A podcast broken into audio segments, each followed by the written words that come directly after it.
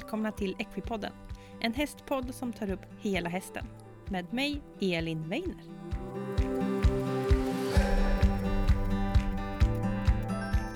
Hej alla Equipodden-lyssnare och välkomna till veckans avsnitt. Idag kommer vi att få träffa Amalia Di Mario som är C-tränare i dressyr och hon jobbar också som ridlärare.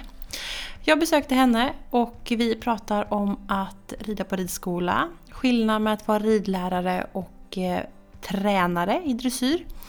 Och vi pratar också om den åldrande hästen. Så det här avsnittet innehåller egentligen två teman. Ridskola och den äldre hästen. Jag hoppas att ni ska tycka det här är ett bra avsnitt. Jag tyckte det blev fantastiskt trevligt och Amalia delar med sig av jättemycket bra och matnyttiga tips och tankar kring olika saker och ting. Tycker ni om det här så får ni jättegärna gå in på Equipodden och eh, gilla, kommentera, skicka till mig vad tycker ni, vad vill ni höra mer av? Annars så tycker jag att vi kör igång veckans avsnitt. Då sitter jag med Amalia Di Mario. Hallå! Hej! Hej! Välkommen till Equipodden. Tack så mycket, roligt att vara här. Eller Ja. du hos mig. Jag är men- hos dig ja. Och vart är vi någonstans då? Ute på Storybergs säteri, ligger lite utanför Lidköping. Lidköping ja. Jajamän. Och det, jag kan ju meddela då för er som lyssnar att jag körde hit och kommer in till ett stort slott. och äh, jättestor fin allé och såna här fina lampor och jag blev så här. Åh shit, vart har jag hamnat nu? och så ett jättestort fint stall och sen så är vi då här inne hos dig och det här huset är ju eh, metertjocka stenväggar, bjälkar i taket, Ja. Eh, gammalt hus. Väldigt gammalt hus, men väldigt fint. Jättefin Annorlunda. miljö Ja, här. ja. Så precis vattnet ut och stora hagar och träd och grejer. Jajamän, här trivs vi. Ja, det förstår jag. Men eh, ska du börja med att berätta vem du är då? Ja, spännande. Vem är jag? Ja, Amalia Di Mario heter jag och eh, jag är snart 30 år. Eh, jobbar som C-tränare i dressyr och eh, ridlärare. Har tävlat upp till svårklass, ridit lite italienska landslaget, svenska landslaget, eh, ja, som yngre då eh, och även som lite äldre. Så har lite blandat eh, ja, historik. Ja. Så det är väl typ lite vem jag är. Ja. Kan man väl säga, kort sammanfattat. Dressyr ska vi. Dressyr sa jag inte. Dressyr Nej, med. Jajamän, ingen hoppning här. Inte. Nej. Nej. Så, Mm. ja. Ridning. Och du har ju lite hästar, för ju, du arrenderar ju ut, eller du arrenderar ju stallet här. Jajamän. Eh, så du har ju lite hästar där. Vad har du hemma nu? Just nu har jag faktiskt bara tre hästar. Ehm, Jag har en som heter CL Nils, eh, en svårklasshäst ifrån Norge. Jag har eh, en häst som heter Mynt av Brandshult som är en äldre häst. Hon är 21 år gammal. Och så har jag Cayenne av Brandshult eh, som Mynta är moster till. Ja. Så det är de jag har just nu. Jag har ju haft betydligt många fler hästar men eh, har minskat lite på antalet. Men det kan ju ändra sig, för man samlar ju på sig genom tiden. Liksom. De kommer lite ja. som de gör de där. Ja, men så är det faktiskt. Mm. Så de har jag just nu. Eh, och tävlar och tränar på aktivt då. Mm. Upp till svår klass. Mycket flängande hit och dit. Väldigt mycket. Och många hästar, eller de här tre är ju på olika nivåer då. Mm. Så jag har någon som går lite lätt klass och ska upp till medelsvår klass. Och så har jag någon som går medelsvår klass och en som går svår klass. Och det är liksom olika tävlingar på olika Mm. nivåer hela tiden då. Så. Det, då är det mycket att hålla koll på. Mycket och mycket tävlingar på olika nivåer som sagt och mycket olika tävlingsplatser. Och, ja, men eh, det är väldigt roligt för då får man ju bredd liksom. Verkligen. På det. Och det, det är väldigt härligt Ja. att få det. Väldigt. Kul! Ja. Och vi är här idag för vi ska prata om eh, två saker egentligen. Mm. Vi ska prata om eh, lite dressyr, dressyrtränare. Och Jajamän. lite versus rollen att vara ridlärare. Ja, Och sen ska vi prata om den äldre hästen. stämmer bra. Du har ju haft lite äldre hästar. Och Ja, har. jo men precis. Just nu har jag ju, ja alla går väl som äldre där inne i stallet just nu. Eh, sen har jag ju haft eh, min gamla Grand Prix-häst som blev 27 år gammal. Dessvärre fick jag ta bort henne för någon månad sedan ungefär. Mm, Eh, men jag hade henne sedan jag var tonåring, eller 14 år ungefär. Eh, och har gjort en väldigt lång och rolig resa med henne då. Hon har varit frisk och fräsch under väldigt många år här då, så det blev lite mer akut här på slutet då. Mm. Det blir lätt så. Mm, mm. Men det är häftigt att få vara 27. Ja, ja, som storhäst och tävlat upp liksom. Och Ja. vara Grand Prix-häst och ändå bli 27, det är väldigt annorlunda. Är det. Det är häftigt. Ja, väldigt så. Så henne återkommer vi till eh, sen här. Men eh, vi ska börja prata lite om tränarroll och du är C-tränare Ja, det stämmer bra. och håller mycket träningar. Ja, det gör jag. Åker runt. Ja, lite överallt i landet faktiskt. Jag har elever i Skåne, Östergötland och så här då i Västra Götaland. Så jag är överallt kan man säga. Du åker runt ja, en del. Ja. Väldigt mycket. Ehm, och jobbar med det. Tycker det är väldigt roligt. Mm. Och sen jobbar du också som ridlärare Ja, på ridskola. ja, i Grästorp. Världens bästa ridskola, Mm. Ja. för att tillägga då. Klart. så där är jag många, många kvällar i veckan. Ehm, och är anställd som ridlärare men är ju utbildad tränare då. Så det blir ett lite annorlunda system. Så, men det är väldigt roligt. Är det. Och det, det tänkte jag vi skulle komma in lite på. För om man vill bli ridlärare så är det en typ av utbildning. Mm. Och vill man bli tränare så är det en helt annan typ av utbildning. Ja. Och där blir det ju lite olika roller och lite olika bakgrund då om man är tränare eller ridlärare. Mm, mm. Vad upplever du att det är för skillnader med att vara tränare eller ridlärare? Åh, vad svårt. Eh, Jag tycker att man ser det lite mer så här att som tränare så ska du gå in mer på individen och som ridlärare jobbar du mer att instruera en stor grupp. Eh, Så vill man ju se det lite. Jag försöker ändra på det här tänket. Så. Eh, så det är väl den största skillnaden. Att som tränare jobbar jag gärna med en i taget och går in på detaljer. Det gör man inte på samma sätt eh, som ridlärare då. Liksom, när man håller lektioner. Det är skillnad på lektion och träning. Ja, så.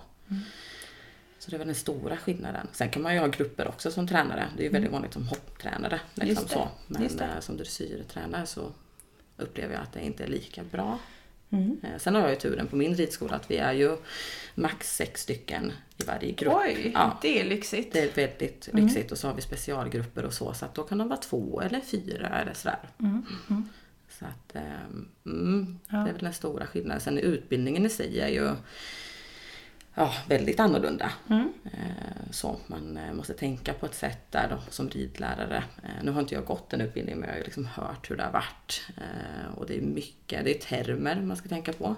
Både som tränare och som ridlärare då. Men att man just...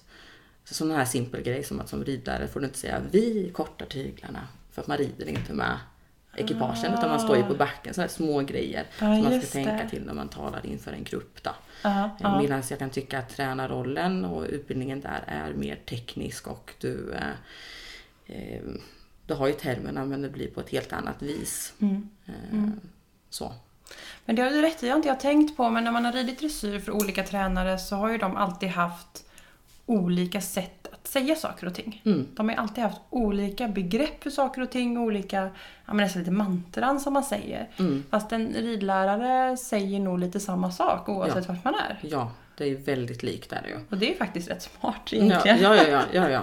Och det är, man jobbar ju med trygghet i en ridskola. Mm. Alltså alla, om vi kollar på våra grupper då till exempel, så ska ju allt vara väldigt likt. Man ska Mm. alltid börja och skritta fram i samma håll och det ska vara dittan och dattan. För att om du rider igen eller någonting, du ska hoppa in, så ska det vara så likt som Mm. Just möjligt. Man ska så. känna sig trygg i det. Mm, mm. Att det är lite samma sak. Alla vet ju att vi ställer upp på medellinjen liksom, Mm. eh, på ridskolor och där vi stiger upp och fixar utrustningen. Så, Medan det gör vi inte när vi tränar en privatperson. Nej. De är ju oftast framridna och klara eller vi tittar på när de rider fram och så. Eh, Så det är väldigt stor skillnad. Väldigt stor Ja. skillnad ja. eh, och jag tänker, vad, om man tittar på ekipagen i sig, för de flesta som rider får ju sin grund på ridskolan. Och Mm. målet med att vara ridlärare och tränare borde ju ändå vara samma sak. Att man Mm. rider på ett sätt som gör att man får en, en häst som arbetar hållbart. Mm, mm, Och att man kommer framåt i sin utveckling. mm. Men ser du olika saker, att du får jobba med olika saker på ridskolan jämfört med när du är tränare? Jo men så är det ju. Eh, Alla fokuserar vi på grundarbetet. Vi går alltid tillbaka till grundarbetet oavsett om det är ridskola eller träningar, eller privatelever eller så. Sen kan jag tycka att det är ju lättare för en privatryttare att gå hem och träna på sin uppgift och förbättra sig snabbare. De får ju liksom mer ridtid Just det. eh, och kunna utvecklas eh, lite annorlunda och snabbare på ett sätt. Och vi går tillbaka väldigt mycket till grunden på ridskolan också eh, och fokuserar mycket på sitsen. Det är ju väldigt mycket grund. Det är det ju även så pratryttarna också. Men mm. ridskolan är väldigt mycket sitsträning och sen mm. byter de hästar väldigt ofta. Så de får ju lära sig att rida många olika hästar. Mm. Det är ju bra. Mm. Tycker du att man jobbar mer med ryttaren på ridskolan och mer med ekipaget som tränare? Ja, precis. Exakt så är det ju. Mm. Det är det ju. Eh, verkligen. Det är faktiskt stor skillnad där. Eh, man vill ju som tränare gå in och kanske ha mer mätbara mål. Liksom, mm. Vad vill du göra vad, med din häst? Liksom, vad, ska, vad är planen för i år? Eller kortsiktiga, långsiktiga mm. mål och sånt. Och hur kan vi nå dit då? Mm. Liksom lite vad, varför, hur, tänk hela tiden. Mm. Eh, och ridskoleekipage är ju annorlunda. Mm. Eh, sen har vi vissa som tävlar på ridskolan också. Mm. Och då bygger vi upp ett specialprogram för dem. Så de kan utvecklas och få rida den hästen lite mer ofta. Och liksom så. Eh, men eh, många gånger är det ju liksom ryttaren på ett annat sätt kan man säga mm. I ridskolan. För att de rider inte samma hästar och de har inte samma mål kanske mm. alla gånger. Mm. Utan de vill ju bara utvecklas så bra som möjligt eh, själva. Så mm. inte ihop med en häst på samma sätt. Nej just det, inte mm. som ett ekipage. Mm, mm. Tycker du att det är fördelar att, att rida flera hästar eller olika hästar? På, alltså att vara på lite på ridskola och, och få utmana sig själv att rida olika? Mm, det tycker jag verkligen. Alltså om man kollar på många toppryttare, även, ja nu ska jag kanske inte säga som mig också, men eh, ju fler hästar desto mer lär du dig lite mm. och får hoppa upp och ändra din ridning och hur ska jag göra nu och så. Mm. Eh, och korrigera sin sits. Eh, ridskoleryttare får ju många gånger jobba med samma utrustning. De har inte sadlar som är anpassade efter sig utan de går med sina sadelhästar som passar dem men inte mm. ryttarna. Så de kanske mm. ibland får till och med om sadeln motarbetar grundsitsen så får de ju jobba med att kunna rätta upp sig i alla fall och, och så. Ehm, ja, men rida många hästar är väldigt, väldigt nyttigt mm, mm. tycker jag. Det utvecklas man mm. snabbt på. Det är ju väldigt, väldigt bra. Sen är det klart att det är väldigt nyttigt i att ändå kunna rida en häst och göra det väl. Och mm. lära sig tekniken och komma upp i mm. rörelser och göra lite svårare saker. Det är ju en sak i sig. Men det är väldigt bra att kunna flytta över ridningen till olika hästar och kunna anpassa sig lite mm. efter hästen. Och vad tänker du liksom, alla får ju, eller nästan alla som rider får ju sin grund på ridskolan. Mm. Eh, behöver man utveckla ridskolekonceptet och få in kanske mer tränartänk tycker du? Har det varit en skillnad när du kom in från ditt skrå in i ridskolan tycker du? Mm. Jo, men först och främst tycker jag det är väldigt bra. För att man är väldigt inrutad som ridlärare att det ska vara mm. på ett visst sätt och nu rider vi alla snett igenom och det, är lite så här, mm. Eh, det blir lite för mycket följa John mm. kan man säga. Mm. Eh, så jag tycker vi har verkligen fått ett lite annorlunda tänk på vår ridskola. Där mm. jag som tränare kommer in och kanske försöker se individen lite mer. Mm. Det gör ju många ridlärare med så jag ska inte säga något annat så. Mm. Men eh, jag tror det är bra att få in det här konceptet lite mer och erbjuda mer specialgrupper och erbjuda mer tekniska träningar. Mm. Och se individen lite, lite mer som vi har ju som sagt sex stycken som eh, rider i varje grupp. Mm. Eh, vilket gör att jag kan se varje individ lite mer. Ja, ja, precis. Och delar gärna upp det och jag anpassar mina lektioner lite så att jag kan ge en person en uppgift och en annan en annan uppgift. Aha, så. så det blir lite så? Ja. Det kommer jag ihåg när jag var liten och det på ridskolan kom upp i grupperna och man fick ha lite fri ridning. Mm. Det var ju så himla stort. Ja, ja, väldigt. Att jag fick välja när jag ville göra en volt. Ja. Det kommer jag ihåg. Nu gick jag ju på ridskolan för typ 100 år sedan då. Ja. Eh, för vi är ju i liknande ålder. Ja. Eh, så det var ju väldigt, väldigt länge sedan och förr kanske det var lite mer styrt än vad det är idag. Mm. Det kan jag inte uttala mig om men mm. jag, kommer, jag kommer så väl ihåg det. Det är ett sånt här barnminne mm. att, att jag fick rida som jag ville ja. första gången. så. Det är väldigt stort och det är som när vi, jag kan säga så här, ja men nu, eh, nu har ni lite fri ridning här en stund och mm. så högerregeln gäller. Mm. Då blir de nästan tysta och bara, men gud vad ska vi göra? Ja. Du säger ju inte åt oss varje steg, vad ska jag göra? Åh oh, gud, och liksom de krockar nästan. Men nu har vi fått in det liksom lite på rutin och, och de kan rida mer fritt och mm. tänka själva. Mm. Det är ju lite där. Att ja, kunna, som, som tränare jobbar mycket med att folk ska kunna ta hem saker och ting och träna själv och uppnå mm. ett resultat. Och det vill vi ju kunna göra även på ridskolan. Mm. Att de mm. ska kunna tänka, vad gör jag när detta händer?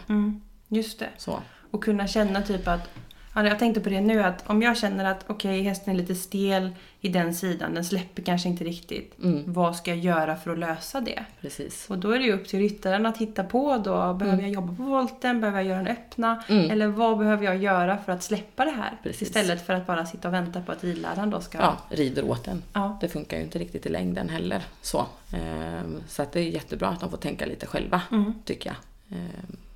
Så jobbar vi mycket. Mm. Och mycket frågor. Alltså jag har mycket kommunikation med mina elever. Vi pratar väldigt mycket med varandra Mm. om känslan och, och sådär också. Så att de... ehm, Ja, vi snackar väldigt mycket under lektionen och det tror jag är väldigt bra. Mm. Ehm, Att det inte blir det här att alla är tysta och följer, ja, följer John liksom över det hela. Utan att man kan säga, hörru du, nu känns jag min häst så här. Vad Ja, gör jag för fel? Snälla hjälp mig. Och då kan jag ta den sidan, eller personen åt sidan då och prata lite mer med den. Ja, just det. Varför känns det så här? Ja. Jo, det är för det är bak... Eller liksom Ja, precis. Och Häftigt. prova detta och kände du någon skillnad? Ja, men det gjorde jag. Ja. Och så funkar det bara. Ja. Jag visar gärna med min kropp och är väldigt övertydlig även för ridskoleeleverna, vilket de uppskattar Kul! väldigt mycket. Vad häftigt. Mm. Det här låter ju jättebra Ja, ju. visst vet du. Men jag tänker då, om man nu är ridskoleryttare och lyssnar på det här. Mm. Eh, och vi säger att man är lite yngre, Mm. kanske inte ridit så länge. Vad är dina bästa tips för att utvecklas när man är på ridskolan och är i början av sin ridkarriär? Jag skulle säga att det börjar redan i stallet. Mm. Ta er tid och vara i stallet, vara kring hästar och njuta av miljön. Mm. Titta på andra, man lär sig otroligt mycket av att titta på andra. Mm. Borsta den där hästen, liksom, om du har möjlighet att göra det och bara hänga i stallet. Mm. Det tror jag är eh, den första delen. Och hitta det där eh, brinnandet intresset ordentligt och vara Mm. där och göra lite mer och erbjuda och hjälpa till och ja, på lektionen och sådär. Och Mm. Ge det där lilla extra. Mm. Det tror jag är första tipset. Mm. Ta varje chans, varje Det är ett möjlighet. jättebra tips. Mm. Och någonting som alla kan göra. Ja, precis. Och sen tänker man då om man är kanske lite äldre, Mm. eh, om man tycker man har ridit på ridskola ett tag. Och jag kände i alla fall när jag blev lite sådär upp mot tonåring att man kände sig nästan lite färdig på ridskolan. Mm. Och då kanske man vill komma ut och kanske bli medryttare. Ja. Eh, hur vet man när man är dags att ta steget från ridskolan? Är det en känsla man har? Jag eller? tror nog det är en känsla man har själv. Det är nog väldigt individuellt och sen beror det mycket på ridskolorna. Mm. Alltså för att som vi till exempel nu har ju fått in väldigt trevliga hästar som har tävlat med SOB dressyr Mm. Wow, och går häftigt. 1,25 i hoppning. Så det finns ju inga begränsningar. Nej, Du kan ju rida ridskola, på ridskola väldigt länge. Mm. Om ridskolan har något att erbjuda och ser varje individ och Mm. liksom att det är klart du ska tävla om du vill det eller sådär. Mm. Ehm, Men det är klart om man känner själv att nej, nu har jag gjort mitt liksom Mm. här och nu är jag redo för att testa något annat så är ju där meningen med en ridskola. Vi ska ju förbereda dem till att kunna ha något eget. Just det, och kunna gå vidare. ja. Mm. Eh, Och då tar ju tränaren över istället. Tänker jag. Och eh, vad ska man tänka på då om man har varit på ridskola och, och trivs bra där men vill komma ut och man kanske inte köper en egen häst men kanske medryttare och kanske Mm, som ett mm. komplement. Mm. Vad ska man tänka på när man då tar steget ut från ridskolan? Ta hjälp Mm. hela tiden. Alltså man kan aldrig fråga för mycket. Mm. Utan eh, leta upp en tränare eller ha kvar relationen med din ridlärare kanske. Eh, Som kan hjälpa dig och guida dig fram. Mm. Eh, Och sen om du är medryttare så har du förmodligen en ägare på en häst. Mm. Och då gäller det att ha god kommunikation med den personen som känner hästen bäst och, och sådär. Och, ja, Våga fråga. våga fråga Och ta hela hjälp. tiden. Ja, precis. tränaren då. Och tränaren är väldigt viktig. Tar, eh, tar vid. Ja, lite så. Mm. Så man, man ska aldrig känna att man är ensam. Liksom, det finns inga dumma frågor. Mm. Ehm, Så jag tror på det Mm. mestadels. Mm. Härligt. Då finns det lite tips här när man är ridskoleryttare för att komma vidare. Ja, precis. Det är bara början. Ja. ja men precis. Man kan ju hålla på med det här till man är 80 liksom. så Ja, att, det eh, är det som är ja, ja. Så det gäller att blicka framåt. Perfekt. Mm.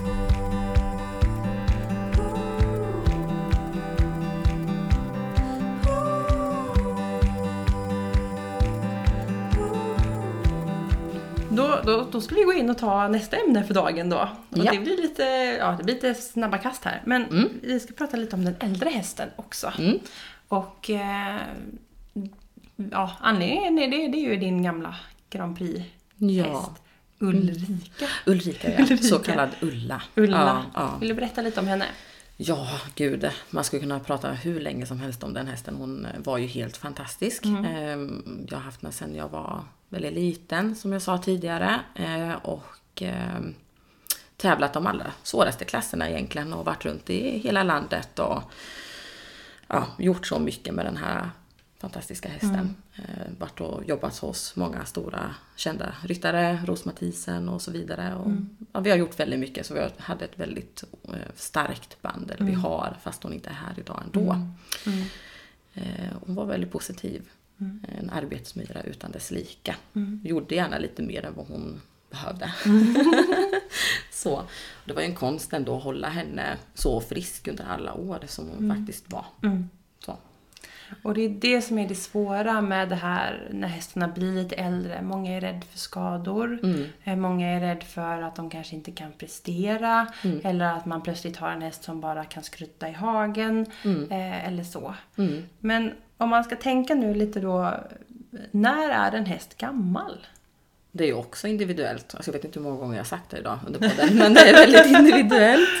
Ehm, just för att det beror ju på hur mycket de har blivit pressade innan mm. och hur väl man har tagit hand om sin häst. Liksom. Har man gjort de här veterinärkollarna, har man kollat tänderna och så vidare. Och sen är det ju exteriörmässigt med. Mm. Det är väldigt så, hur är de byggda? Mm. Ehm, och, och, så om man kollar kroppsligt liksom. Och det är, det är väldigt individuellt överlag. Mm. så. Ja. Mm. Ja.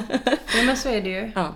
Men eh, jag tänker liksom om man har en häst som är 16-17, ska man mm. liksom trappa ner den eller om den är fräsch, ska man försöka hålla mm. igång då? Ja, men jag tycker man ska hålla igång. Så länge inte den är skadad, så länge den är fräsch. Mm. Så ju längre man håller igång den och håller den aktiverad och, och liksom med i kroppen så kommer den ju hålla längre. Mm. Mm. Så det är ju ingen häst man bara ska ställa av. Mm. Utan de kan ju hålla i många, många år till om man gör rätt. Så. så uppbyggnad eller hålla igång är viktigt. Ja, rörelse. Ja. Vad är det för rörelse man ska göra då? Ja, vad svårt. Eh, vad är det för rörelse man ska göra? Nej men lite så som man alltid har gjort på något sätt. Man behöver ju inte pressa väldigt hårt men de ska ju röra sig dagligen och, mm. och man ska tänka väldigt mycket lösgörande och liksom precis som man alltid gör och gå tillbaka till grunden. Ja. Det är ju standard. Så. Eh, och sen behöver man kanske inte känna att den här ska jag pressa nu, den här ska jag lära nya rörelser, nu ska vi upp och rita Georg och göra piruetter. Ja, det kanske är onödigt att mm. sätta den pressen på en så kallad lite äldre mm. häst liksom. Mm. Eh, men hålla sig på den nivån när man börjar känna att ah, men nu är min häst lite äldre, men då håller vi oss på den här nivån mm. och håller oss fräscha här mm. och utmanar inte mer utan vi ligger här. Mm. Så, det tror jag mycket på som jag har en häst i stallet, hon är ju betydligt mycket äldre, eller hon är 21. Eh, mm. Hon var inte alls utbildad när hon kom till mig överhuvudtaget. Eh, på något år så utbildade jag henne till medelsvår C i alla fall, så mm. hon går ju runt och vinner där nu på 72% utan mm. problem. Men så känner jag lite att hon har lite svaga bakben och så här och eh, det kanske inte är den hästen jag ska lära att byta. Just för då kommer jag pusha henne så att hon kanske blir skadad. Just det. Så där får jag ju nöja mig. Men mm. här på den här nivån håller hon sig väldigt frisk och fräsch och tycker det är kul. Ja, just det. Vilket är huvudsaken. Så. Det är viktigt. Mm. Mm. Att se att hästen har kvar glädjen ja. i det hela, tänker du? Ja, mm. väldigt, väldigt. Eh, så. Men sen var ju inte hon pressad alls innan hon kom till mig så hon är otroligt fräsch för sin ålder. Mm. Så det beror ju mycket på det också. Vad de har haft med mm, sig. Ja, men det tycker jag. Eh, så jag tycker inte man ska bli rädd för en siffra. Mm. 16 år är liksom ingen ålder. Mm. Jag samlar ju på sådana här lite äldre hästar. så att det är ingen ålder alls, tycker jag inte. Eh, utan um, håller man dem igång och, och um, aktiverar dem så ska de hålla betydligt mycket längre än så. Mm. mm. Ja, mm. Kanske till och med i 10 år till. Ja, ja, gud ja. Jag vet hästar som har gått och varit 24 år på SM. Liksom. Ja. Det är inget konstigt. Ja, men det är man ska inte ge ser... upp liksom. Men sen är det klart, jag förstår att man blir lite rädd för skador. För får man en skada och behöver ställa av hästen, ja då finns ju en risk på en äldre häst att det bara rullar på och blir värre och nästa skada kommer och mm. nästa skada efter det kommer och då är det lite kört. Mm. Det är inte alltid det. man kan rå för det heller. Nej, men så är det. Eh, huvudsaken är ju att hålla igång dem så gott som det går. Mm. Mm. Borde göra det som är roligt då. Ja, kul ska det alltid vara. Ja, ja. Träna lite. Varierat är väldigt viktigt på alla hästar oavsett ålder skulle jag säga. Mm. Jag mm. sitter inte och nöter i ridhus eller på bana hela tiden utan man kan ju lära dem väldigt mycket ute. Man får mm. framåtbjudningen och det ska vara roligt. Ja. Så galoppträna mycket. Det gillar alla hästar oavsett disciplin liksom. ja. Bara ut och ha roligt. Så. Sätta lite press lite då och då på banan och liksom träna, traggla för tränare och så. Mm. Men lagom. Härligt. Mm. Och innan vi började spela in så pratade vi lite om det här med uppbyggnad. Mm. Eh, Och vill du berätta lite om hur du tänker just med uppbyggnad när hästarna blir lite till åren för att de ska klara av mm, ytterligare år så att säga? Mm. Ja, det är väl som jag sa innan lite där att hålla sig på den nivån man har varit liksom Mm. och, och jobba lösgörande och ha grunden hela tiden med sig. Ehm, ja, svårt där. Ja. men, ehm, men hålla dem liksom kroppsligt där de har varit hela tiden och ha gärna en ekviterapeut då, som kollar över dem, åk på lite veterinärkoll och få liksom status och, och så hjälpa dem på vägen. Mm. eh, Tycker jag. Ja. Tycker du det är viktigt att ha hjälp med koll? Veterinär, Ja. terapeut eller massör? Det är därför de finns. Alltså det är ju så här, jag är ju inte en sadelupprovare till exempel. Mm. Utan det finns ju folk som är utbildade till det. Då ska man ta hjälp återigen så eh, kan man ställa många frågor liksom, och få hjälpen. Och det tror jag är viktigt. Så jag har ju samarbete med en equiterapeut här eh, som heter Jenny. Hon är jätteduktig så hon har ju koll på alla mina hästar och kan liksom flagga lite att nu är han lite spänd här och där måste du tänka på i ridningen eller ja, har någon spänning eller sådär. Och då kan jag jobba ut efter det med mina djur. Eh, Och även Ulla då som blev 27, hon hade ju ekviterapeuten ute. Just för hjälp liksom. Om hon har lite ont och det är klart hon är gammal liksom. Då kan man hjälpa henne på traven och underhålla där liksom. De får känna sig lite speciella ändå fast de är pensionärer. Så jag tror det är bra att ta hjälp av veterinärer och ekviterapeut. Och sen behöver det inte gå till överdrift liksom. Eh, är ju så. Men eh, någon gång per år i alla fall ska man åka in till veterinär och börja koll. Just det. Sen så ska man ju inte böja äldre hästar dock, utan det är ju ett hittepå som vi har i Sverige. Ja, just det. Eh, För det tror jag inte är så bra. Eh, Men överlag bara kolla hälsostatus. Just det. Mm. Kolla. Tänder är ju superviktigt. Tänder. Då är det lite svårt att kolla själv. Ja, nej det kan man ju inte säga. Ah, vad ska jag göra nu då? nej, utan det finns ju också folk som är utbildade till det. Ehm, Så. så min veterinär här också omkring kommer ut och kollar alltihopa. Så Jätteskönt. hon har ju koll på alla mina hästar.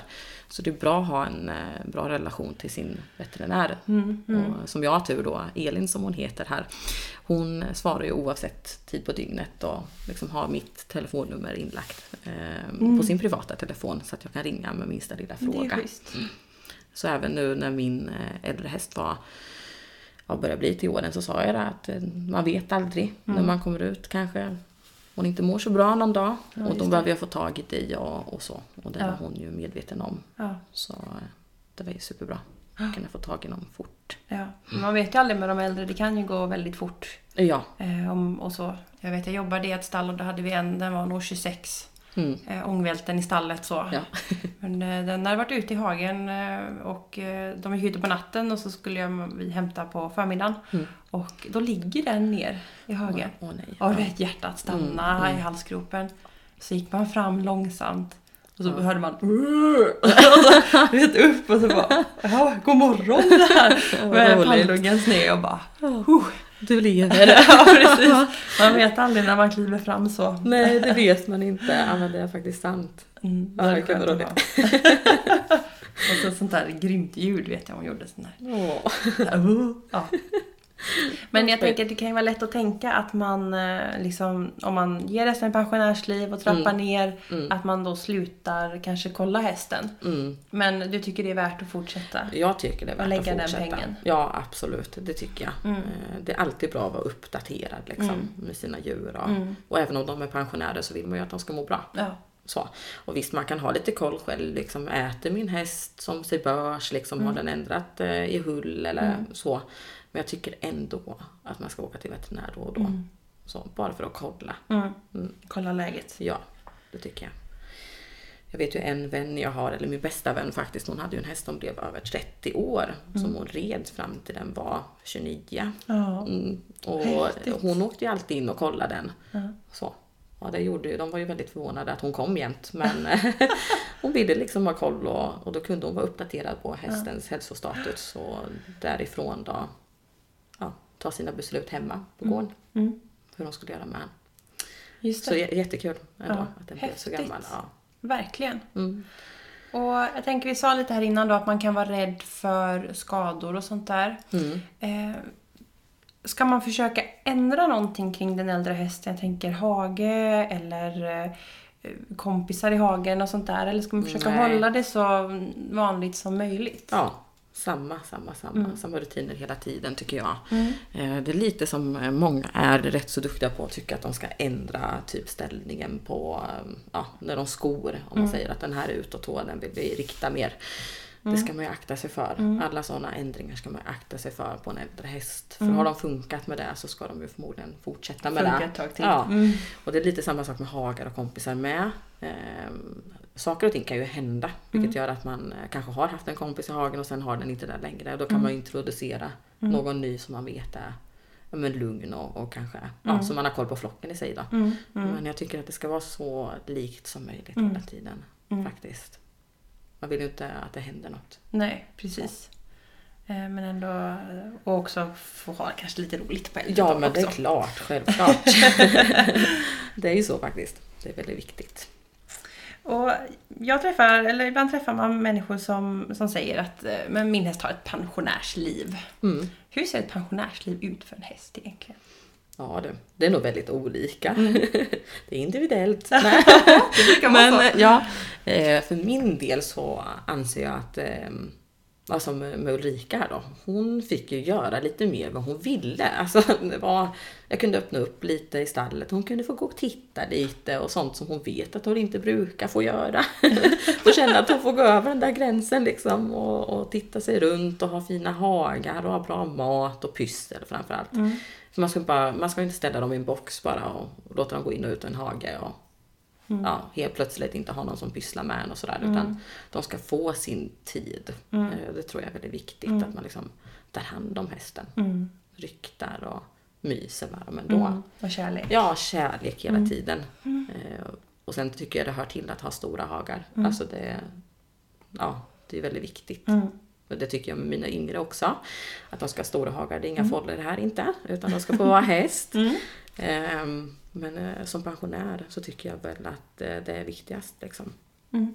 Ha det roligt och få njuta av livet. Lite så. Bli ompysslad ändå. Även om man inte rids. Mm. Mm. Det är väldigt bra. Ja. Är det någonting man ska tänka på med, med utrustning eller i stallet? Foder, täcken, lindor? Är det, finns det saker att hjälpa hästen när den blir lite äldre? Nu utgår jag lite från när de kanske är pensionerade eller även innan också. Mm. Eh, och då hade jag ju back on track till exempel eh, på min eh, gamla häst då, vilket hjälpte henne genom åren. Och de köpte vi ju typ när de lanserades. Mm. Liksom, och de har hon fått ha. Och de, de har ju sett förskräckliga ut på slutet men vi har fått köpa lite nya så. Men de är väldigt bra. Eh, och det märker man ju, man behöver ju inte ha dem runt om. Men som hon då, eh, som var väldigt svag bak och var lite gallig från och till och så. Eh, Då hade jag dem på bakbenen och det hjälpte henne. Liksom. Sen som vi sa innan också, så täcka rygg och sånt, ha koll på det är ju väldigt viktigt. Att de inte går och blir kalla och så. Eh, sen så tror jag inte på bubbelplast. Nej. Nej, för att då blir det gärna att har man skydd hela tiden i hage överallt och, och så, ja, så kan det allt hända någonting när man tar av det sen och det är onödigt. Utan det är ändå hästar och de ska få fortsätta vara hästar. Ja. Ehm, så oavsett liksom hur mycket pengar man har lagt på en häst så är det fortfarande en häst. Ja. Eh, Och de ska få vara häst. Ja. Så. Ehm, Så det tror jag på. Sen är foder väldigt viktigt. Ehm, Jag har ju seniorfoder till mina eh, och hade även till henne som är anpassat för just deras tänder och ja, med alla värden och ämnen och allt de ska ha som äldre och få hjälp. Och bra grovfoder är väl framförallt det allra viktigaste. Ja, Det andra är bara komplettering. just det. Det där fluff runt om. Ja, precis. Bara för att det ser gott ut själv och man vill äta müsli själv så Ja, får precis. hästen lite müsli också. Nej då, men det, det får de i alla fall. Mm. Och det trivs de väldigt bra med. Ehm, Och hon i sin tur har ju hållit sig väldigt bra i vikt och, Mm. och allting. Aldrig haft problem med tänderna eftersom vi har kollat dem. Och, Just det. Mm, Så ni hade sett om det började bli dåligt? Ja, de frågade mig när jag var inne en gång på klinik om jag hade blekt tänderna på henne för de var så fina och vita. så jag bara, nej då, hon, är, hon sköter det där så bra själv. Ja. Det Vissa gör ju liksom- det. Ja, nej de var väldigt fina. Så att hon hade inget problem med det, utan där mer var det ju bakbenen som Mm. spökade redan när vi red svårklass lite. Jag kände piruettarbetet och så att Ja, hon har ett bakben som är lite svagare Mm. så, men vi kunde inte hitta någonting. Utan, ehm, Oftast är det så. De Mm. har något som Mm. är... Och där kom ju lite mer när hon var äldre sen. Mm. Det märktes ju när vi ställde av henne. Det är då det kommer lite. Ja, just det. Så att, ehm, ja. Så det var ju de som spökade, inte allt annat. Mm. Eh, Och där kan man inte göra så mycket åt, Nej. tyvärr. på att man, eh, så att man tänker kring hästens vardag, rutiner, försöker hålla det så Mm. eh, vanligt som möjligt och att man försöker hitta små saker som man kan hjälpa. Hålla Ja. koll, sätta på ett extra täcke så att de inte blir kalla och, och lite foder och Ja, sådär. lagom Mm. är bäst. Och ingen bubbellast. Nej, nej, faktiskt. Eh, Det, nej, men det tror jag på. Mm. Det har i alla fall hjälpt alla mina hästar och de är väldigt fina och alla som är ute de är väldigt förvånade. Eh, Mm. Även om nu inte Ulla finns kvar så även hon var där så kunde inte folk gissa att hon var 27. Ja, vad häftigt. Utan det var så här, men eh, är det där din tävlingshäst? Nej, det, hon är pensionär men visst är hon fin. så, och sen har jag ju 21-åringen som sagt där ute som också är väldigt pigg och fräsch och Mm. fin i pälsen och mycket tryck och energi och Kul. mår väldigt bra. Ja. Mycket glädje. Mycket glädje. Mm. Så. Eh, så att eh, den kombinationen av lagom och bra foder, Mm. det, är rätt så bra. Det är det vinnande. Ja, och Mm. hålla igång som sagt. Det är superviktigt. Ja. Mm. Då tänker jag fråga att eh, idag tycker jag när man hör folk som vill köpa så är det många som är lite rädda för att köpa äldre hästar. Mm. Och det förstår man ju för att det är ju såklart ett slut är ju ett slut och det är Mm. alltid väldigt sorgsamt oavsett hur det blir. Ja, ja. Eh, Så man kanske är rädd att köpa en äldre häst för att det ska ta slut fort. Mm. Eh, Men samtidigt så finns det mycket fördelar med att köpa en lite äldre häst Mm. med erfarenhet och sådär. Ja. Men om man är ute och tittar på häst och har fastnat för en häst som är lite äldre. Vad ska Mm. man tänka på när man då gör det här köpet? ja du, eh, jag tänker spontant att man ska kolla sånt här med försäkring först och främst. Har den haft det sen det, jag kan följa det bak till föl. Liksom, där. Hur ser den delen ut? Har den haft någon skadehistorik sen innan? Hur många ägare har det varit på den? Det är alltså olika ja, mängder ryttare som har ridit på den. Liksom. Eh, ta så mycket information som möjligt. Mm. Liksom, hur är den? Är den ömfotad? Är den dittan? Är den dattan? Mm. Så man får så mycket information som möjligt. För att oavsett ålder när man byter anläggning, underlag, utrustning Mm. och ryttare så kan allt hända. Och det är väldigt mycket lättare på en äldre häst. Mm. Men jag tror inte man ska vara rädd för det för att det är ändå en läromästare. Eller Mm. man kan få ut väldigt mycket av det Mm. i längden. Så.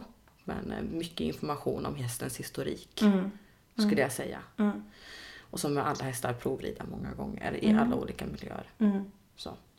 Mm. Så att man ska inte vara rädd för att titta på en äldre häst. Nej, det tycker jag inte. Men vara lite extra noga. Ja, precis. Mm. Det ska man ju vara med yngre med. Men Ja.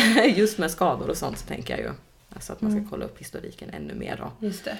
Ja, på en äldre häst. Och ofta, det kanske också så om man tittar på en häst som är sex år så finns det inte så mycket försäkringshistorik. Mm. Men på en häst som kanske är 16 år har ju ändå... Ja, det kanske har hänt någonting där. mer. Och jag tror inte man ska vara rädd för att om det har varit någonting heller. Men har man vetskap om Mm. en gammal skada så kan man ju ta hänsyn till den Just det. eh, i eh, sin ridning. Just det. Och vet man inte om den så Då kan är man inte svårt. ta hänsyn till Nej, Så är det då verkligen. kommer det komma som ett brev Mm. på posten där.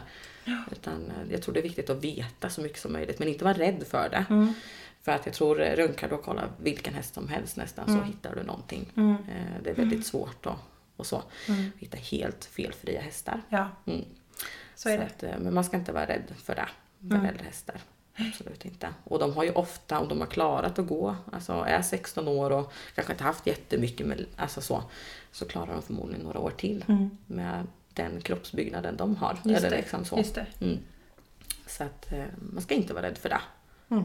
Det var kanske köpa sig lite utbildning då. Mm. Köpa en äldre häst. Mm. Eller så köper man en äldre häst som inte är utbildad precis som jag har gjort.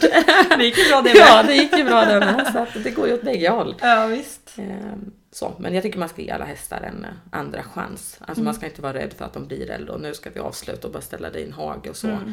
För 16 år är som sagt ingen ålder. Jag tycker inte 17 är någon ålder heller. Börjar man prata 21, ja men då ska man nog vara lite mer försiktig och så. Men eh, fram tills dess så nej, Mm. det tycker jag inte är någon ålder. Just det. alls. 20-plussarna får vara Ja, lite de, lugnare. ja, lite Mm. lugnare. Men ändå att man kan, man kan fortfarande ha ett härligt hästliv Ja, tillsammans absolut. med en äldre häst. Ja, ja, ja, det tycker jag. Mm. Mm. Det låter fantastiskt. Ja. Det låter jättehärligt. Då tänkte jag att vi skulle gå över lite mer på eh, några delar här lite i slutet. Mm. Och eh, vi har ju ett tema i podden den här våren med mental träning Mm, och eh, eh, tankar. Ja. Och eh, mentala coacher och utveckling och målarbete och massa sånt. Ja. Jobbar du någonting mentalt med dig själv? Ja, alltså det är väldigt svårt som tränare och ridlärare att fokusera på sig själv ibland. Mm. Men ja, men det tycker jag gör. Ehm, som liten led jag av lite prestationsångest, eller ganska mycket. Jag hade Mm. ganska höga krav på mig själv. Inte bara på mig själv utan omgivningen hade ganska höga krav på Mm. mig. För att jag presterar bra och jag brukar vara ute och tävla mycket och jag brukar Mm. göra bra ifrån mig och då förväntas det utav mig. Jag får inte ha misstag liksom. Just jag får det. inte ha en dålig dag. Eh, så jag jobbar väldigt, väldigt mycket med det även Mm. som eh, ja, inte som liten utan nu när jag blivit lite äldre har fått jobba ganska mycket med det eh, och skala ner det Mm. för mig själv. Liksom. Mm. Att inte sätta den pressen på mig. Mm. Eh, så att det är mycket arbete med det faktiskt. Mm. Det är väldigt, väldigt viktigt. Man får inte glömma den mentala biten. Mm. Mm. Eh, det gör ju att man kan prestera. Mm. Att man har koll. Liksom. Just det.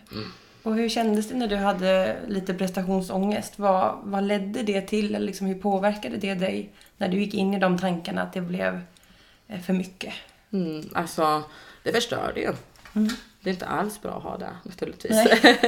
Eh, Utan det är ju det att man vill så mycket och så blir det så fel. Och det blir ju snarare att jag ville så himla mycket hela tiden att eh, det blir motsatt. Mm. Liksom. Man kunde kvala in som trea till SM eller tvåa och sen så kom man tia istället. Mm. Och så undrar man vad hände? Ja men jag överred, jag tänkte inte, Mm. jag, jag tänkte på allt omkring. Och liksom, vad ska den tycka? Och herregud nu är det min tur, nu står de på läktaren. Ja, det är ju helt oviktigt Mm. liksom. Eh, så att det påverkar ju negativt att ha det.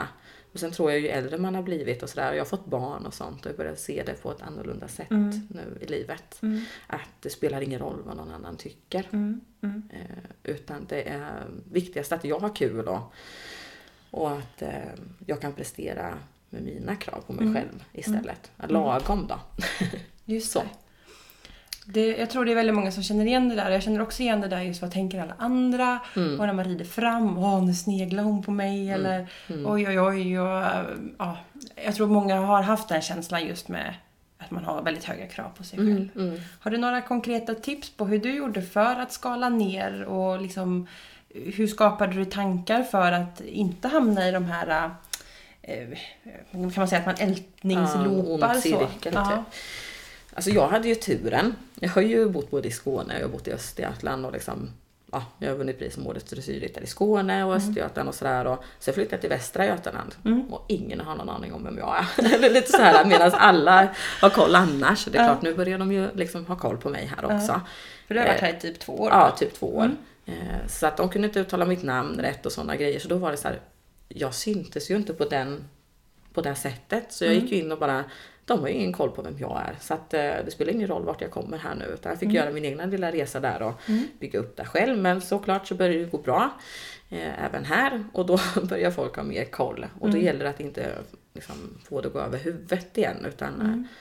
Eh, Jag har som sagt fokuserat väldigt mycket på mina hästar. De Mm. har nog hjälpt mig genom detta. Att de inte är där jag har varit. Jag har varit på en väldigt hög nivå. Utan de har ju jag fått jobba upp. Och Mm. då blir det hela tiden att jag fokuserar på dem istället. Mm. Att jag kan inte kräva detta av den här individen. Mm. Eh, Så det blir mer fokus på hästarna istället för att jag presterar hela tiden. Att Mm. jag ska prestera. Utan att var är de nu? Just Vad kan det. jag kräva av dem istället? Liksom, Mm. På ett rätt sätt. Ehm, Så jag fokuserar på att ha kul med mina djur. Mm. Och det spelar ingen roll Mm. om jag kommer i mitten eller vinner eller sist. Utan eh, det här att plocka med sig en positiv grej ifrån varje sak och Mm. jobba vidare på det som inte gick lika bra. Mm. Så försöker jag tänka lite. För det berättade du också om att du låter dina ridskoleelever göra. Ja, Berätta mer om det. eh, efter varje pass så brukar jag radda upp dem som vanligt. Och så man kan ju även se det här att åh, jag är lite missnöjd idag. Mm, det var jobbigt idag. Mm. Ja men det släpper vi. För vi har ju sett vad som gick mindre bra. Och så försöker vi fokusera på det som var bra. Så att alla tar med sig en positiv grej ifrån lektionen då. Och då ber jag varje elev säga en grej. Alltså då, då är vi tysta för oss själva så att de, alla lyssnar inte på varje elev. Utan de får säga en sak de var nöjda med. Och även om det tar tid att komma fram till någonting eh, så kommer de alltid fram till någonting. Och så säger de det till mig och så säger jag då att de tar med det hem och har det i tanken istället. För att negativitet funkar inte. Mm. Så, så att, eh, det brukar vi göra. Berättar de för alla då eller bara för dig? Bara för mig. Bara för dig? Eh, För att det, försöker se individen mer. Mm. Eh, återigen. Att inte Då får du en Ja, kontakt. Så jag får ju väldigt bra kontakt med varje elev på Mm. ridskolan. Mm. Eh, Så. Sen jobbar ju vi att de ska kunna prata inför andra också. Så vi börjar alltid varje lektion med balansövningar till exempel och kör Ja. följa John. Kul! Eh, Så de får alltid ha en ny balansövning med sig Mm. och komma på nya idéer. Vi har folk som står upp på hästar och sådär. Så det, det är på all Spännande. olika nivå. Ja, ja, så att eh, då jobbar de med att kunna föra en dialog med Just de andra det. i gruppen. Ja. Men eh, på slutet så är det mer individuellt och då kan vi stämma av vad hände under lektionen. Liksom. Just det. Mm. Och också skön känsla att du kan se en i ögonen och känna att den här eleven kan gå ifrån lektionen Mm. på en bra känsla. Ja, och sen så blir det så att man sätter lite krav på sig själv. Jag vill ju alltid att de ska gå ifrån och känna att de har lärt sig något. Mm. För då mår jag bra. Mm. Och så är det oavsett om det är träning eller om det är lektion. Liksom. Mm. Uppskattar de den övningen tycker du? Mm, det tycker jag. Eh, De verkar väldigt nöjda, så vågar de inte säga annat. Nej. så att, eh, nej men de känns och de utvecklas väldigt fort. Mm. Väldigt fort, jag är väldigt stolt. Det är liksom mina hjärtebarn, alla Ja. de som rider. så att, eh, men jag ser väldigt stor eh, utveckling där faktiskt. För att de känner sig sedda. Kul! Mm. Det, ja, men jag tror det är jätteviktigt. Och just ta med sig det här positiva Mm. och hitta det. Ja men det är lite så när jag tävlar också. Alltså jag kan ju ha haft en tabbe på banan. Eh, men jag försöker tänka, vad gjorde vi bra idag liksom? Ja men vi kom runt banan liksom. Jag kan ha en häst som är jätterädd men, och vi kanske inte gjorde programmet fläckfritt men han var inte spänd när vi gick förbi domaren. Ja men då är det en vinst i sig. Då måste jag fokusera på det istället då. Och sen så vet man aldrig vart vägen leder lite med alla hästar och sig själv utan man får se det Mm. sen. Mm. Bara försöka ha det bra under tiden. Mm. Det var bra. Ja. Den tar vi med oss. ja, eller hur? Så ni som lyssnar nu när ni rider idag, ridit färdigt, Mm. tänk ut någonting bra som eh, Mm, något positivt. något positivt från passet. Mm. Grymt bra övning. Jajamän. Eh, då ska vi avsluta lite här och du har ju lite sociala medier och så också. Ja, Om man skulle vilja ha kontakt med dig, hur gör man då? Då går man in på min Instagram Mm. eh, och där heter jag Amalia Di Mario Muratore. Det är väldigt komplicerat men jag tror att det räcker att skriva Amalia Di Mario så kommer Mm. man ändå in. Eh, och den håller jag på ganska mycket med. Mm. Jag tycker det är väldigt roligt. Mm. Så. Lite annorlunda tänk. Mm. Eh, uppdaterar väldigt mycket på story. kan nästan bli lite jobbigt. Nej då, men eh, det tycker folk är väldigt roligt. Ja. Så jag uppdaterar om väldigt mycket i mitt liv där och även om elever och samarbeten och hej och hå. Mm. Medan mitt flöde i sig är mycket samarbeten med mina sponsorer och så. Jag är ju sponsrad av UHIP och eh, Hemköp och AVV och eh, Emin och jag har några stycken har några väldigt, stycken, eh, väldigt ja. bra. Nu har jag ett nytt samarbete med Mela. Mm. De är ju bettvärmare och, och lite sådär. Mm. Ja, så jag har mycket alla mina sponsorer är fantastiska. Ja, Jag har lite djur och natur. Så jag gör många roliga saker Mm. med mina sponsorer och tar mycket professionella kort då, Mm. med min fotograf som heter eh, Jenny Abrahamsson. jag var tvungen att tänka Jenny Abrahamsson eh, Mm. ifrån Alingsås då. Mm. Eh, så hon kommer ut till mig eh, ofta. Kul! Så det går min Instagram ut på då. Mm. Sen har jag Facebook men eh, det känns som att det är mer för äldre personer nu för tiden. det är nog lite så. ja, så Instagram, eh, det är Instagram. där jag håller till Yes. tror jag. Mm. Då kan man höra av sig till om man har någon fråga eller? Ja, sånt är jättekul. Och jag har väldigt många olika som följer mig. Alltså Mm. äldre och yngre och, och jag vill gärna ha mycket kommunikation med de som följer mig. Mm. Jag tycker det är superkul. Härligt! Ja, Och eh, om man vill ha träning kanske också. ja Du åker ju absolut. runt en del. Ja, sånt är ju jättekul. Ja. Så det är bara höra av sig. Härligt! Ja. Och eh, du sa innan här att man ska tänka svenskt i ditt efternamn. Ja. Du ska, man ska inte komplicera det. Nej. Så eh, Amalia som vanligt och sen Di Mario. Ja, som Super Mario brukar säga. Ja. Jajamän. Om det är svårt att hitta så Ja. hittar man där. Men jag länkar också, så när ni har lyssnat färdigt på det här in på, ska ni gå in på Equipoddens Instagram Mm. så länkar jag till dig där. Jajamän, det låter Så jättebra. man. Mm. Härligt! Du, tack för att jag fick komma. Ja, men tack för att du kom. Det här var ju skitkul. Ja. Rent ut sagt. Poddning är så himla roligt. Ja, vi får göra om detta också. Ja, visst, då får vi ta något annat ämne. Ja. Tack så jättemycket, så får du ha en härlig dag. Ja, men du med. Hej.